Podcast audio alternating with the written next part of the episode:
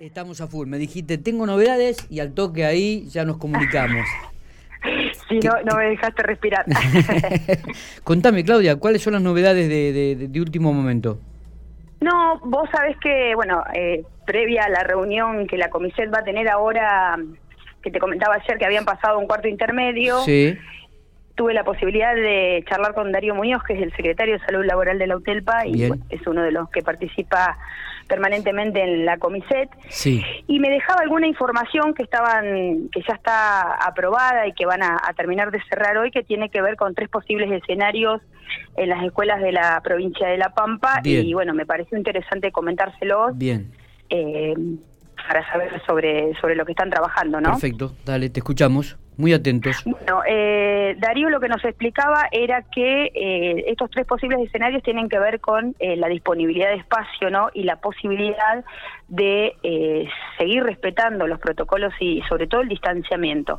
Entonces, eh, hay un, un, escenario, el menos óptimo sería, que es el de 1,50 centímetros de distanciamiento, otro de 0,90 y uno de 0,50. O sea, esa es la distancia en función a la superficie que tienen las escuelas. Por eso ayer te comentaba esto de volver a replantear los planes eh, de regreso en función, obviamente, a los espacios de los que dispone la escuela.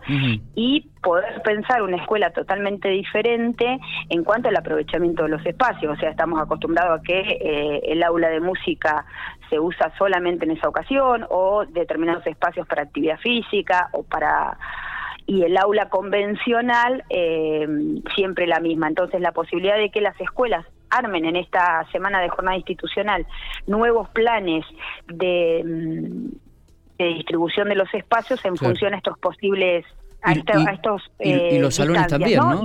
Los, salones de educación física que son muy grandes. Claro, las escuelas que tienen Zoom obviamente tienen ventaja en ese en ese esos espacios, ¿no? Pero bueno, estos tres posibles escenarios tienen que ver con la distancia entre entre persona y persona de, de 1,50, de 0,90 y de 0,50, que son muy pocas instituciones, sobre todo en Pico y en Santa Rosa, eh, alrededor de 15 o 20 instituciones, que van a tener eh, menor distancia porque... Eh, eh, bueno, para, para poder reincorporarse obviamente a la presencialidad, pero van a tener eh, mayor cantidad de medidas sanitarias a tomar. Bien, perfecto. por ejemplo, el uso del barbijo tricapa, el medidor de dióxido de carbono instalado en, el aula y los testeos semanales, que van a ser testeos al azar y, no obligatorios, obviamente, pero eso está eh, aprobado. ¿Por qué? Porque en un escenario donde hay mayor eh, concentración de personas se van a, fortalecer o a reforzar las medidas de eh, seguridad. Claudia, a ver, si, si te entiendo bien, esto ya sería a partir de, o sea, que los chicos comenzarían ya a concurrir en forma completa a la escuela a partir de qué fecha? No, no, de en forma completa eh, no se va a dar porque en, realidad lo que se está eh, se están pensando son esos tres posibles escenarios en función a los espacios. Lo que o sea, lo que se va a ir haciendo es incorporando en función a cómo se reacomode el espacio. Bien. Bien. Eh, no va a haber demasiado, o sea, no va a haber una vuelta a la normalidad como conocíamos la escuela antes. Está correcto. Correcto. Esto, eh, y, obviamente va a seguir funcionando en burbujas. Se va, ir dando, se va a ir dando en forma gradual, digo, esta normalidad, entre comillas. Sí, sí, sí. Sí, son esos tres posibles escenarios que ya están aprobados y en función de cómo cada escuela pueda rearmar de nuevo su, su, plan de trabajo e incluso van a continuar las burbujas, van a continuar la intermitencia entre semanas y semanas. Obviamente que lo que se tiende es a, eh, en función a la mejora de las condiciones sanitarias, ir ampliándolo, pero siempre respetando estos tres posibles escenarios. Eh, en relación a los testeos, Claudia, ¿va a ser de alumnos y docentes? ¿Va a involucrar a todo el personal? ¿Cómo, cómo va a ser? Sí, pero solamente en estas instituciones que te digo que son alrededor de 20, entre 15 y 20, que se ubican en las ciudades más grandes, que son las que van a tener mayor eh, cantidad de personas, o sea, menor espacio en la cantidad de personas que van a concurrir a la escuela. Y va a ser para eh, para alumnos y docentes y personal no docente. O sea, lo que lo que se va a intensificar es el monitoreo de esos espacios porque, bueno, están teniendo menor distanciamiento social, que es como la medida más importante en este momento. Y en el caso del barbijo, este tricapa que hacías mención, ¿lo va a proveer el Ministerio de Educación? Sí. Sí, sí, seguramente sí, porque tanto para alumnos como para docentes.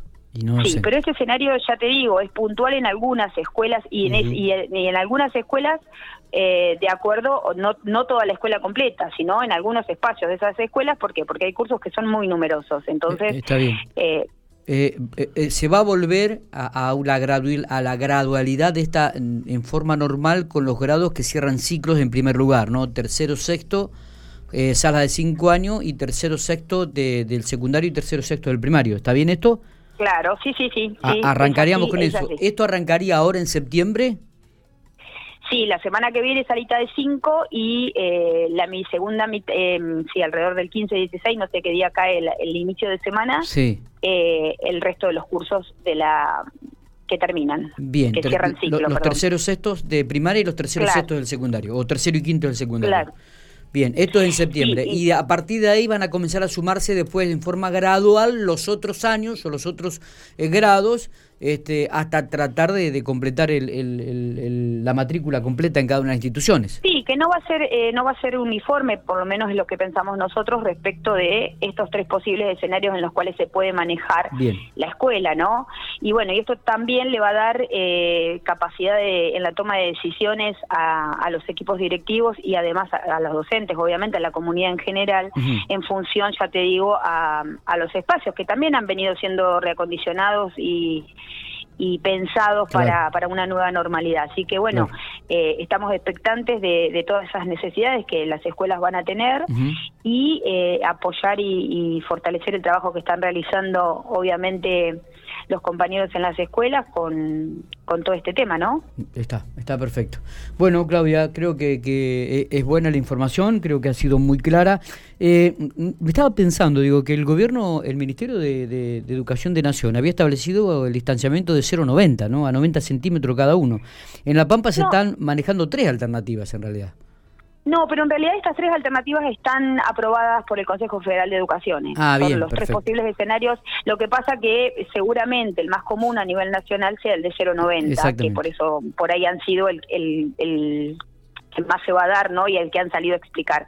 Pero justamente lo hablaba con Darío recién, incluso estas placas que quería imprimir para tener a mano eh, son del Consejo Federal de Educación y hablan de, eh, bueno, de cuáles son los parámetros de la presencialidad, de estos tres posibles escenarios y de cuáles son las herramientas o las estrategias que se van a dar para eh, para minimizar los riesgos, ¿no? Perfecto. Claudia, seguramente en el correr del día, de las horas, vamos a tener bien determinados los días y los horarios y las fechas de esta, este camino a la, a la normalidad, entre comillas, ¿no?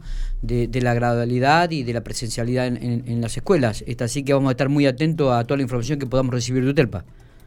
Sí, seguramente al mediodía los chicos cuando regresen de la, de la reunión van a tener más cosas aprobadas o más certezas sobre algunos temas, pero eh, lo que me decían también es que ya está encaminado y que la mayor parte de lo que se discutió eh, se aprobó, así que la comisión va a seguir teniendo un, trabajo muy activo. Está. Eh, Claudia, por supuesto, muchísimas gracias por estos minutos y por la información, que ha sido de muchísimo interés, por supuesto, para muchas familias que estaban esperando este tipo de noticias. ¿eh?